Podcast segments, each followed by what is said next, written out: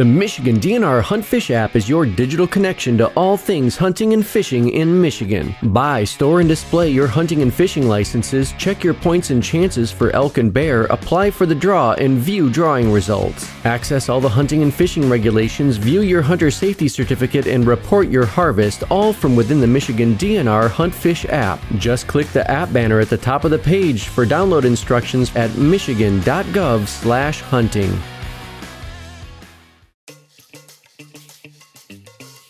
You know what that sound means. It's time for the Michigan DNR's Wild Talk Podcast. Welcome to the Wild Talk Podcast, where representatives from the DNR's Wildlife Division chew the fat and shoot the scat about all things habitat, feathers, and fur. With insights, interviews, and your questions answered on the air, you'll get a better picture of what's happening in the world of wildlife here in the great state of Michigan.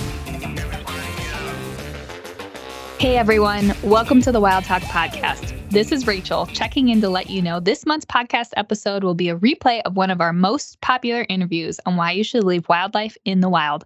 Spoiler alert, we're going to be talking about diseases that can be passed from animals to humans and vice versa. You'll want to stick around after the interview for your chance to win a Wild Talk Podcast Camp Mug. But first, a word from our forest. Trees provide for the well being of our state. That's why we work so hard to keep our forests healthy and abundant, so wildlife has a home. And so do people, so that there's clean air and water for everyone. And so Michigan's economy can be as strong as the trees that support it, because every branch of forestry ensures that future generations will always have a tree for life and forests for a lifetime.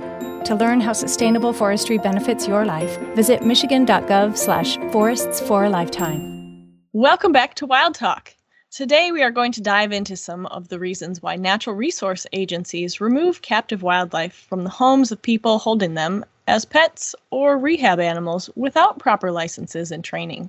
We are excited to have some great folks here to lend their perspectives on this important and sometimes controversial topic. Joining us today are Dr. Dan O'Brien, wildlife veterinarian with the DNR, Dr. Kimberly Signs, epidemiologist and veterinarian for the Michigan Department of Health and Human Services, and Dr. Jim Sikarskie, retired zoo and wildlife veterinary professor with the MSU College of Veterinary Medicine. We appreciate you all taking the time to discuss this topic with our listeners today. So thanks for being here. Yeah, thanks for joining us. We're really looking forward to this discussion today. Now, occasionally it's brought to our attention that unfortunately wildlife have been held in captivity by someone who is not licensed to do so, and we then have to go in and remove the animal or animals from the unlicensed person's custody. Now, many times people when they when they know this kind of encounter is happening they'll take to social media or they'll send us their opinions on the matter and to just just to give our listeners a sample of the types of comments we receive um, i'll read what a typical message is you claim to care about animals yet you punish people for helping them how about offering to help um, another typical comment we can receive is I'm writing to you with the utmost disbelief and disgust at the actions you took.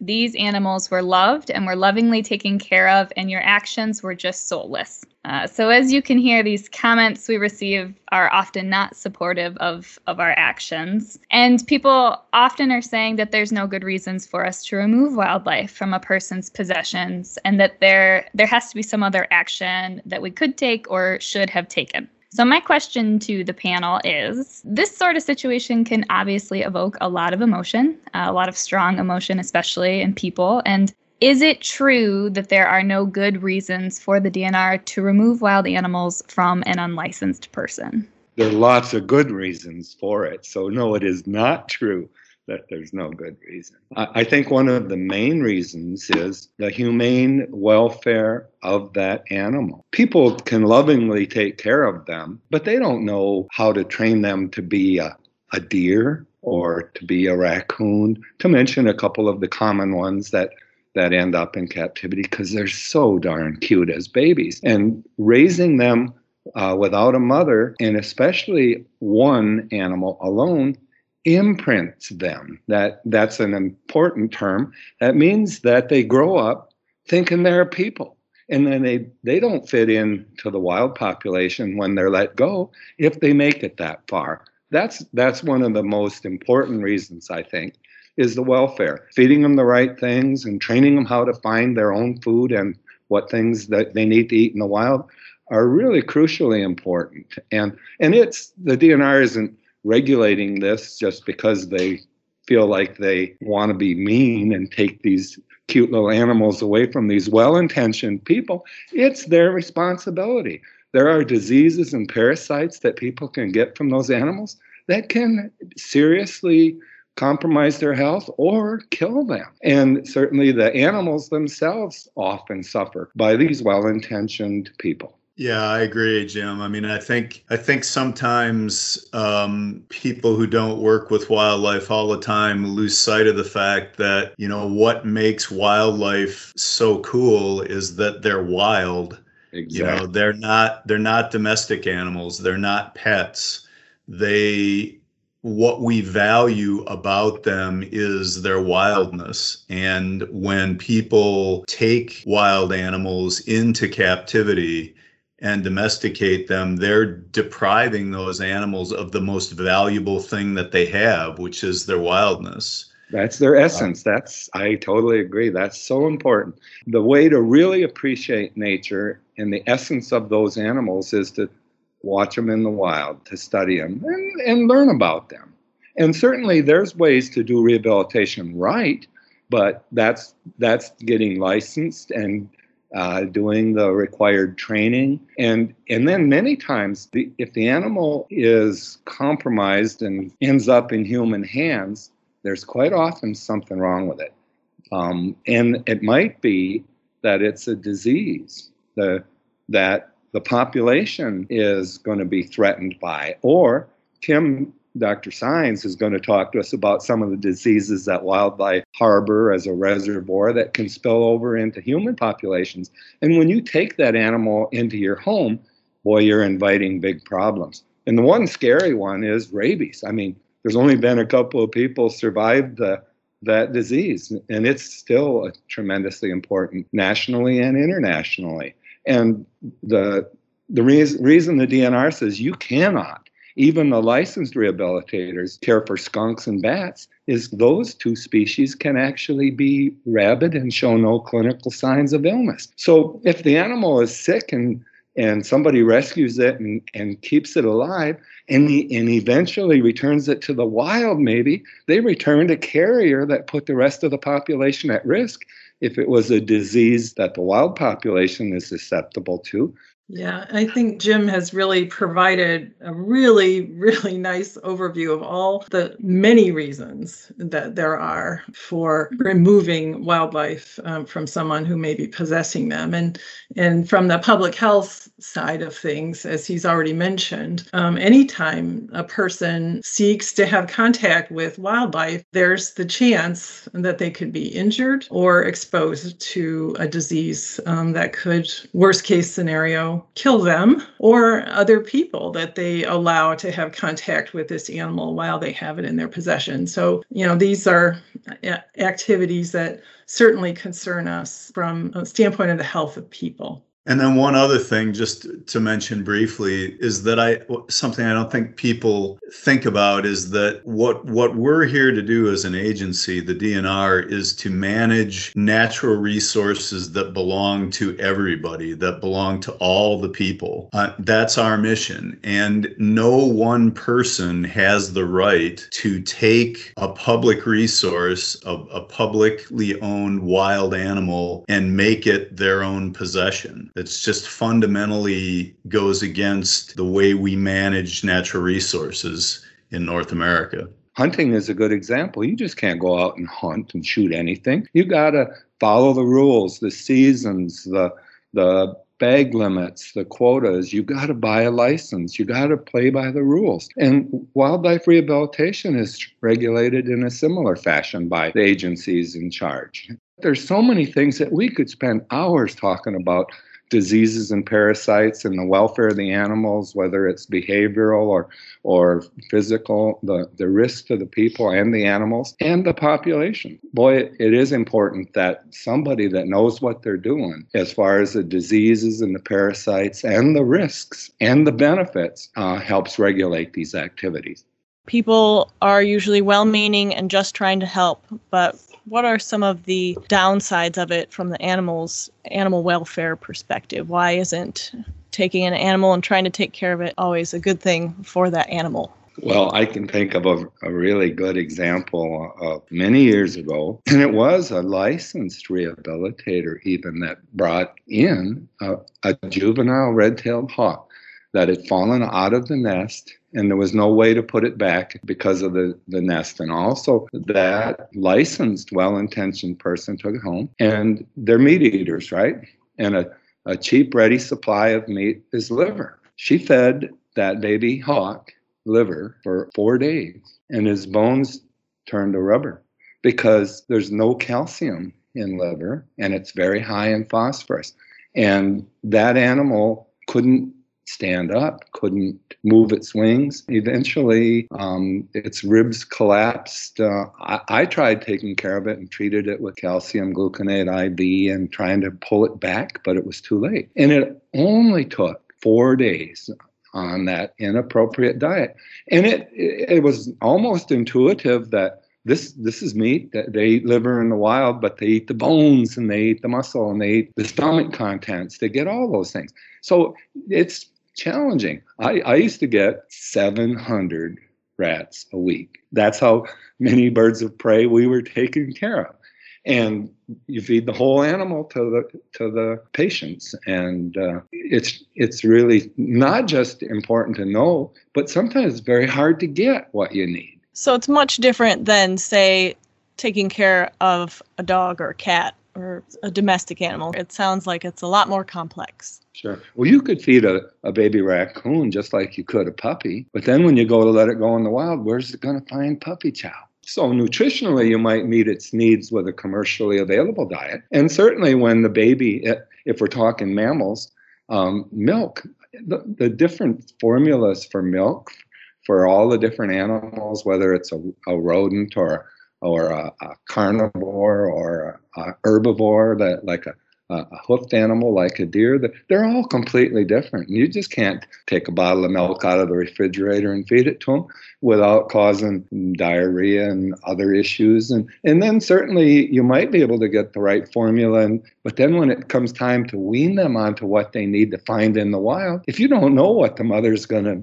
feed the baby or what the baby's going to find in the wild, it's really hard to do it correctly. Mm-hmm. And there are behavioral issues too. You know, wild animals are not used to being around people. There there is a natural tendency to avoid people and that is to the that's an adaptation that is to the advantage of that population of wild animals. They're not used to being treated as pets. Any animal can adapt to anything to some extent, but they're not wild animals are never going to behave normally. They're never going to manifest their normal behavior in a situation where they're always around people and they're being treated like domestic animals. And, you know, Jim has had these sorts of calls, and I've had calls uh, while I've worked for the DNR where there are what we call habituated animals, where there were animals that were either raised in the wild because they lost their mothers they were raised by people or you know they were they were taken by an individual and kept in captivity and they become habituated to humans and they they they behave in a way that um is abnormal. Yeah. It's it's abnormal exactly. And, they, and you know it's all it's you know to use the deer example which jim has seen a bunch of these you know it's all uh, people love little fawns and they love having them around and they love to feed them out of their hand you know. But then when those fawns grow up and they start to manifest their normal reproductive behavior oh um, especially they, if it's a buck yeah. Boy yeah become aggressive to people. people. or they think you're a deer during the rut that's dangerous either way yeah right and they've got antlers and and then all of a sudden the people are like you know you got to get rid of this animal well you know there's no saving that animal at that point that animal has can never go back into the wild and people don't want to deal with it people, even if they were well intentioned, have destroyed the normal life of that animal. It's never going to be able to survive in the way it was intended. But those bucks kill people because they are not afraid of people. And another dimension is they think that people are an adversary during the breeding season. You know, they're territorial and aggressive. You don't dare turn your back on them. And you don't dare look at them to challenge them. I mean, you just don't do it because they're going to kill you.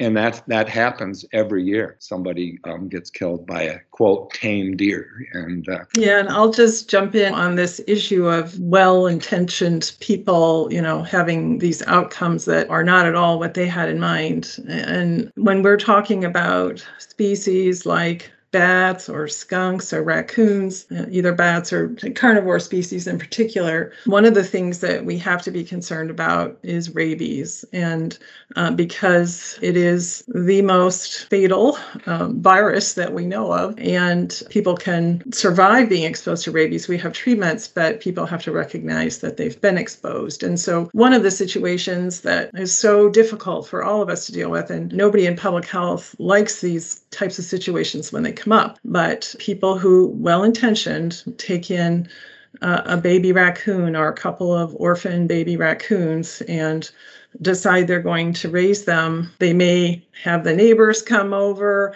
uh, and help take care of these babies. They may unfortunately get bit by the animal. I'm trying to take care of it one way or the other. You know, it comes to a doctor's attention um, or to um, folks in public health attention that that somebody, you know, person has been bitten, for for example, by by one of these baby raccoons or has handled it. And so then we're put in this position of trying to decide could this animal have rabies? Um, could this animal be exposing people who've had contact with it to a disease like rabies? And so, what ends up happening is that um, unfortunately, we don't have an easy way to test an animal for rabies other than euthanizing it humanely and testing its brain. And we, so we have to kill it. And so we have to take that that baby animal um, and have it euthanized and test it and determine whether or not it was rabid and whether people might need to receive treatment um, to prevent rabies. So, um, so that's just a you know another example of something that's very well intentioned. You know, you're going to help this animal actually ends up causing its death. So, um, and maybe if you'd left it uh, you know, in the wild, it would have survived. Uh, uh, so. And I've had people say, well, why can't you just vaccinate it like you vaccinate a dog or, or a cat? Well, the vaccines that are developed for dogs and cats are not proven to be effective if it's not an animal that the vaccine was specifically made for. The other point with this, because these animals often appear fine and healthy, so um, we can't, because species like a bat or a skunk or a raccoon, they are the natural reservoir for rabies virus. So that's the species in which this virus naturally circulates in the wild amongst you know other bats or other skunks etc and we don't we do know a lot about how rabies behaves in mammals, for, and it is fatal to most mammals. Um, but when you're talking about a reservoir species, the species that harbors the virus in nature, we don't know how long that animal might seem normal and healthy, but still be able to spread the virus to another raccoon or to a mm-hmm. person.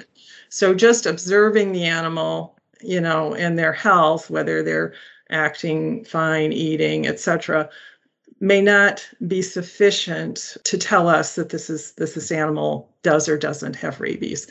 The only way to know is to look for the virus in their brain. You know, in nature, viruses, you know, have to propagate themselves. And so they don't want to be so deadly that they kill everything immediately. The strains of virus evolve, you know, Adapt manage to, to get themselves passed from one animal to the next. Um, and so, you know, that's our concern with rabies is that the animal could look perfectly healthy and be acting normal and eating, but still be shedding the virus. And so we can't tell by looking at the animal. We have to test it. Thank you. Thanks, everybody, for addressing the treatment that wild animals have to go through. I feel like there's this huge misconception that all animals can receive the same type of treatment, and that's just not the case. If you take in a skunk, it's not going to receive the same treatment that your cat is going to receive if it if it appears ill. And it's great that you address that. So we've been talking a lot about animal welfare. We've talked a bit about the individual welfare of a person and potentially their families when they take in these captive animals. What about the bigger picture? Taking a wild animal into the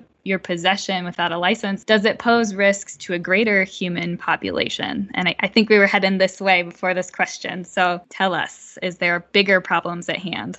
Well, I think that COVID is a real good example of that. That, that they think it um, might have originated from bats.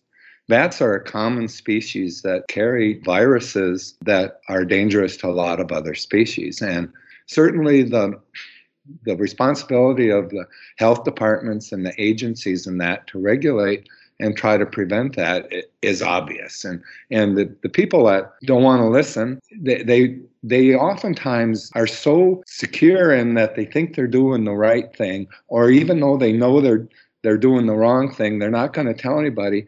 And so they're not going if they get bitten, they're not going to report themselves. But technically, when one of those animals bites somebody, you're supposed to report it to your community health department. And then they, like Kim said, they're going to have to test it. But if you don't tell anybody, you might just get sick and put your family at risk and put people at, at risk in your church or your school if your kids take that bat to school. I mean, Kim's Kim could tell us horror stories about what people have done and how how they have to do a trace back and find out that uh, that cute little animal potentially exposed 50 people to a lethal fatal disease. And and there's parasites that you can't tell or see.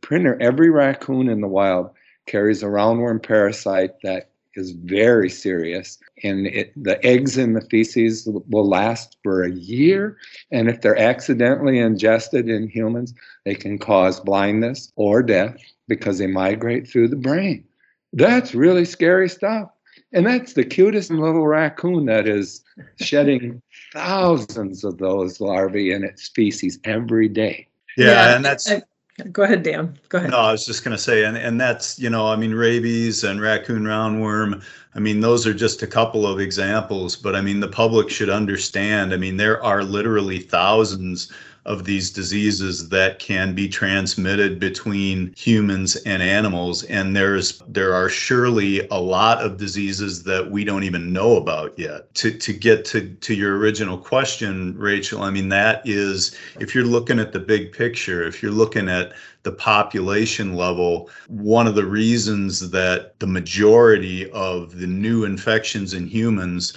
are coming from wildlife populations is because the circumstances of human society have changed to the point where we're making incursions onto areas that formerly used to belong to wildlife. You know, we're building into their areas or we're exploiting them for food or medicine or the, the pet trade or there's any number of environmental or we're destroying their habitat so they're going to come into more contact with humans than they would have in the past. All of those things increase the interaction between wild populations and humans. And when you do that, you're just providing a perfect opportunity for diseases that used to just circulate in wildlife populations to spill over into humans and into our domestic animals you know there there's a reason there are there are reasons that have evolved for wildlife to be separate from humans and this is just another one of them. Yeah and for those of us that that work in this realm of human health and wildlife health and production animal health you know there's this concept that we use. It's called one health. And um, and dan has described what one health is perfectly. It's it's considering all of the factors that are involved in a disease system based on the animals, the people, and the environment. And so all of these things have a role to play in how diseases are spread through any population, whether it's animals or people. And I think for a lot of the listeners, before COVID 19, most people really did not have a good understanding of these concepts and you know we we all know about influenza because you know we think of influenza as a human disease but it's really this is a, another very disease very similar to covid in that there's reservoirs in animals there's strains of the virus that circulate in animals and this is a virus that can mix and match um, different pieces of the virus from an you know the different animals and humans and come up with a brand new virus that you know, that nobody has immunity to. And so every year we have to change the influenza vaccine because of these input from these different species into the virus that circulates in people. So that's a, a virus with pandemic potential that we deal with all the time and everyone's very familiar with. But I think before COVID, nobody really understood very well um, just this whole interface um, between people and animals, not in a real way. And um, you know, this this has really gotten everyone's attention as to why those of us who work in this area are very concerned about these situations where we've got people or domestic animals in contact with wildlife when that is not naturally and normally something that that should be happening um, and we have to think about where we put our pig farms for example or you know where we decide to build our houses. And I guess that's one thing that has come out of this, I think, is it does the general public does have a better understanding of, you know, these concerns that we have as agencies, whether it's the DNR and protecting the wildlife population in Michigan or protecting the human population, you know, from the standpoint of public health. You know, those are the, you know, sort of the very big picture that we're trying to help people understand. And the other thing I think that I want to bring up is that I think people do hear these conservation messages. They're very concerned about wildlife health and the wildlife population. And so that's where some of this comes from. They hear that bats are threatened or, you know, that a certain species is losing its habitat. And so they want to do something to help uh, as an individual. And so that's sometimes what drives people to try to help an individual animal. And so it's very hard to understand or maybe accept that helping that individual is not helping the population as a whole that, that this little effort that you're making is not helping you know just as an example um, on the public health side we will not infrequently learn about people who find a bat on the ground outside of their home. And you know they've heard these messages that bats are threatened um, they've lost their habitat, maybe white nose syndrome, you know, they just have this general message that this is an endangered or threatened species. And so they take this bat in. In Michigan, you know, most of the bats that have contact with people or pets are big brown bats, and then little brown bats would be the second most common. These are the bats that live around us in our homes, in our attics, in the barns uh, around our homes. And um, they are not threatened or endangered yet, but they're not.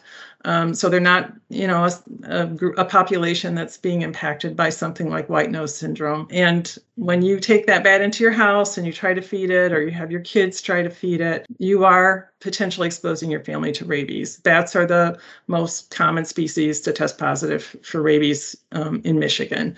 And so these are situations where we're going to end up testing that bat and not in not infrequently these bats uh, will test positive because they they're on the ground they're they can't fly they're sick and a sick bat could be a rabid bat and so then we end up having to have multiple people receive rabies post exposure treatment, which is a treatment that is, you know, it's not simple. It's not one shot. You have to um, return to the doctor uh, several times to finish the treatment. It takes two to four weeks to finish the treatment, and it is also expensive. And um, you know can be painful.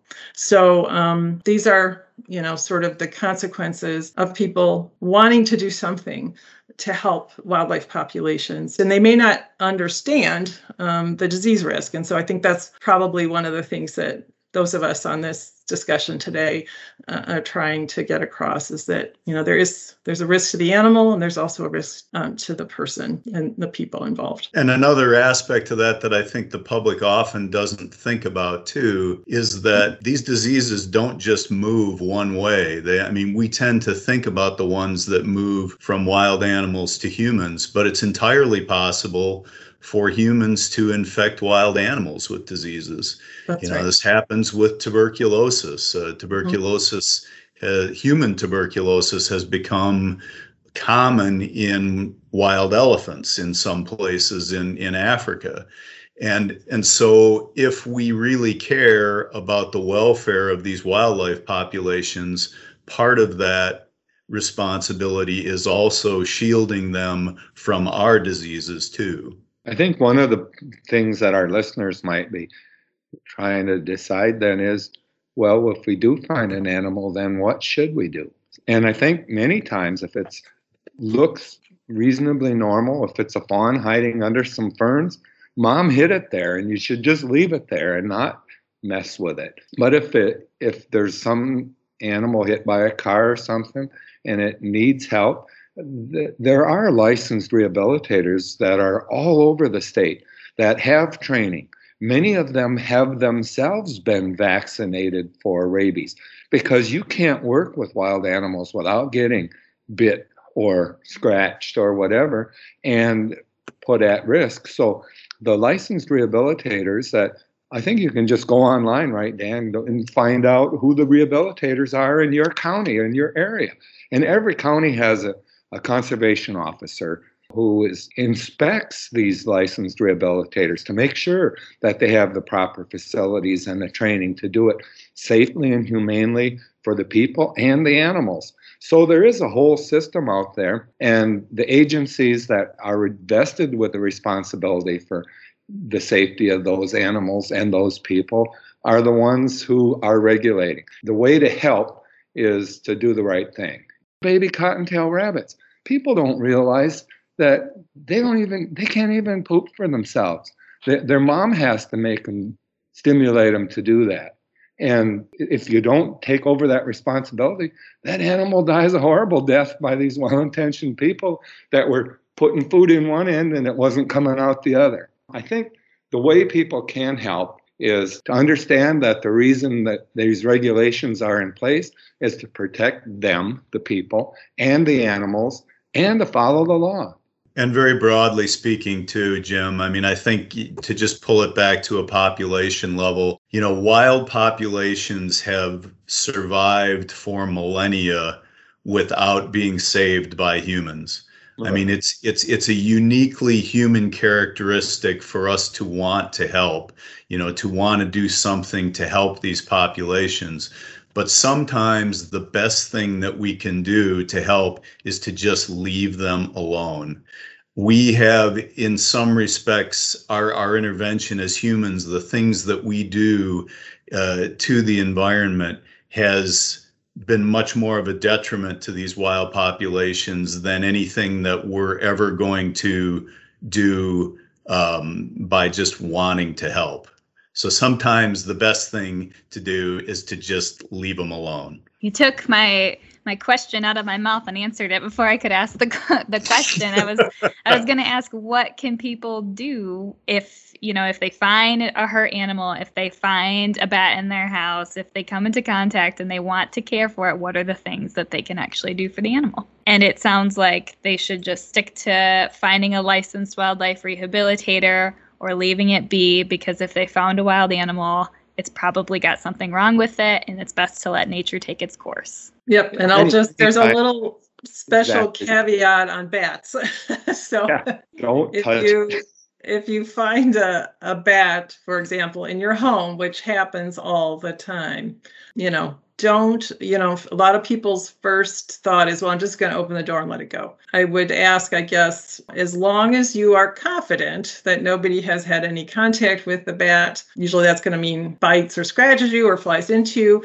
Other situations where we're concerned, where contact could occur and someone might not be aware of it, would be, you know, waking up to find in the bat in the room where you've been asleep, or finding a bat in a room with a person, an adult, or a child who can't account for their time in the room with that bat. They may be impaired or they're just too young to tell you whether they had any contact with the bat.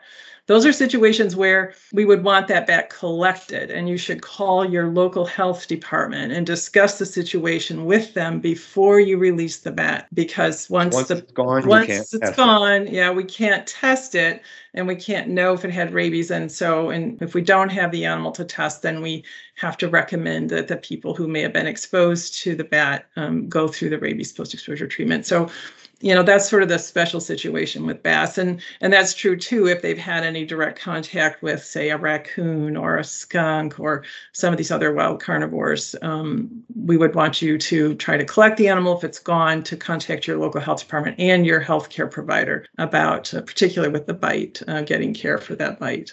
So um, so that's just a little caveat. That's great. Dan, you had brought this up earlier with tuberculosis as one of those diseases that not only can pass from animals to people, but from people to animals. Here in Michigan, we deal a lot with bovine tuberculosis in deer. Um, and it impacts our cattle industry, so potentially a food source for people, um, as well as sometimes I think we've had cases where hunters have been infected um, after handling a sick deer that they harvested. Um, could you talk a little bit more about bovine TB and how that kind of interacts with humans, our food source, you know, those that cattle industry, um, as well as the wild population?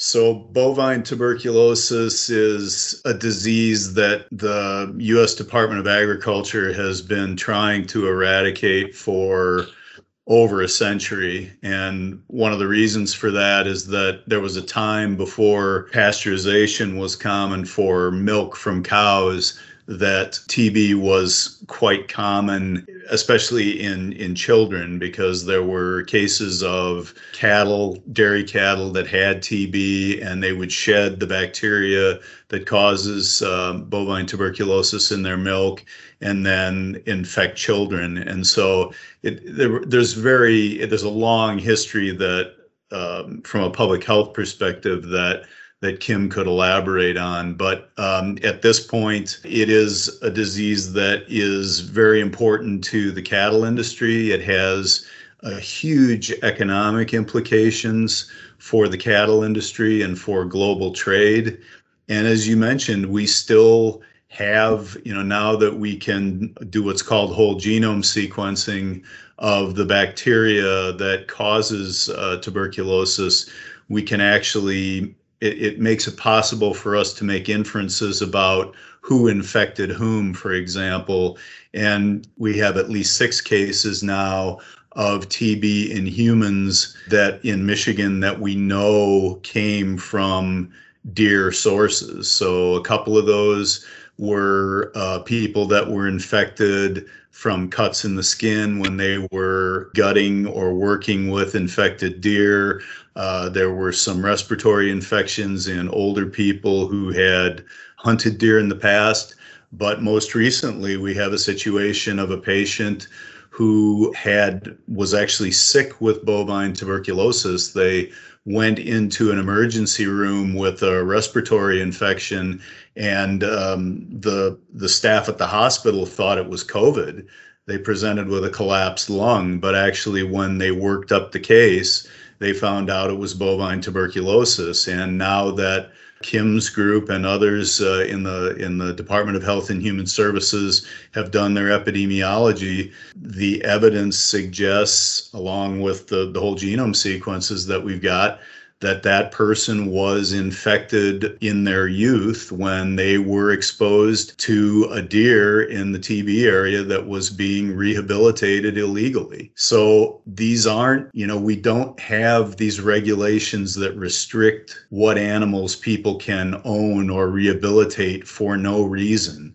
You know, we're not just trying to be killjoys or to uh, constrain people who want to help. You know, there are real reasons and real diseases that spread and and between animals and humans and and TB is just one of them. It's here. And it's a good example when you when you say where'd the deer get it?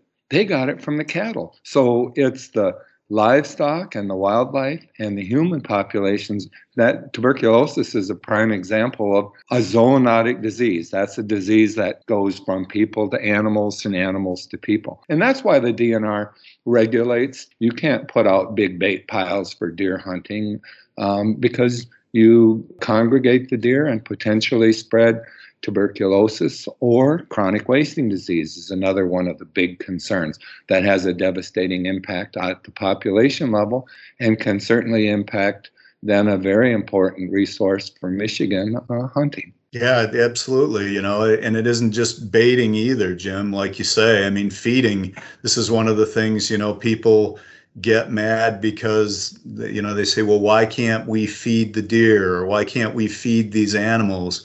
And because we just want to see them. Well, the reality is when you feed wildlife like that, you're creating the conditions that make it way easier for these infectious diseases to be transmitted from animal to animal both directly and and indirectly uh, when they when uninfected animals eat contaminated feed you know so again that's feeding is another one of these situations where it's not that we're trying to just be killjoys but there are there are reasons there are good scientific and public health and animal health reasons that we implement these regulations and it's not just done to to be killjoys wow we've heard so many great insights um, and had some great discussion on why keeping wildlife in captivity or even trying to help an injured wild animal without proper permits and facilities is not beneficial for people or the animals. You know, we really appreciate all the insights that our panelists have brought to us today. Um, and just a final recap for folks listening if you do find a wild animal that looks injured please, please contact a licensed wildlife rehabilitator for assistance, or better yet, just leave it be. A big thank you to our panelists today, Dr. Dan O'Brien, Dr. Kimberly Signs, and Dr. Jim Sikarskie. Thanks so much for being with us today. Michigan.gov slash DNR Trails is your destination for trail maps, trail etiquette, and trail closure information. Trail information for biking, cross-country skiing, horseback riding, hiking, off-road vehicle riding, snowmobiling, snowshoeing, and even water trails for kayaking and canoeing are available. While you're there, remember to check out information about pet friendly recreation, track chairs, and the Iron Belle Trail. All available at michigan.gov slash DNR Trails.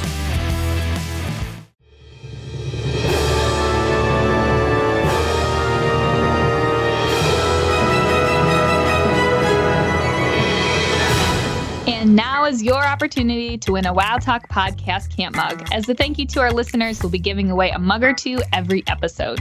Our April mug winners are Kristen Perkins and Seth McCall. You'll want to check your emails. We'll be getting in touch with you soon. They answered the quiz question How many teeth does a possum have? The answer to this question is 50. Possums have 50 teeth. That is many teeth. To be entered into the drawing this month, test your wildlife knowledge and answer our wildlife quiz question What is a group of turkeys called? Email your name and answer to us at dnr-wildlife at michigan.gov to be entered for a chance to win a mug. Be sure to include the subject line as Mug Me and submit your answers by May 15th. We'll announce the winners and the answers on next month's podcast, so be sure to listen in to see if you've won and for the next quiz question. Good luck, everyone. Michigan conservation officers are working hard to protect and keep the outdoors safe for current and future generations. If you witness a natural resources violation, you can call or text the Report All Poaching hotline 24 hours a day at 1 800 292 7800 or fill out the complaint form available at michigan.gov slash RAP. If you would like more information on becoming a conservation officer, click on Become a CO at michigan.gov slash conservation officers. Well, thanks for joining us on this May edition of the Wild Talk podcast. Remember, if you have any questions about wildlife or hunting, you can call 517 284 WILD or email dnr wildlife at michigan.gov.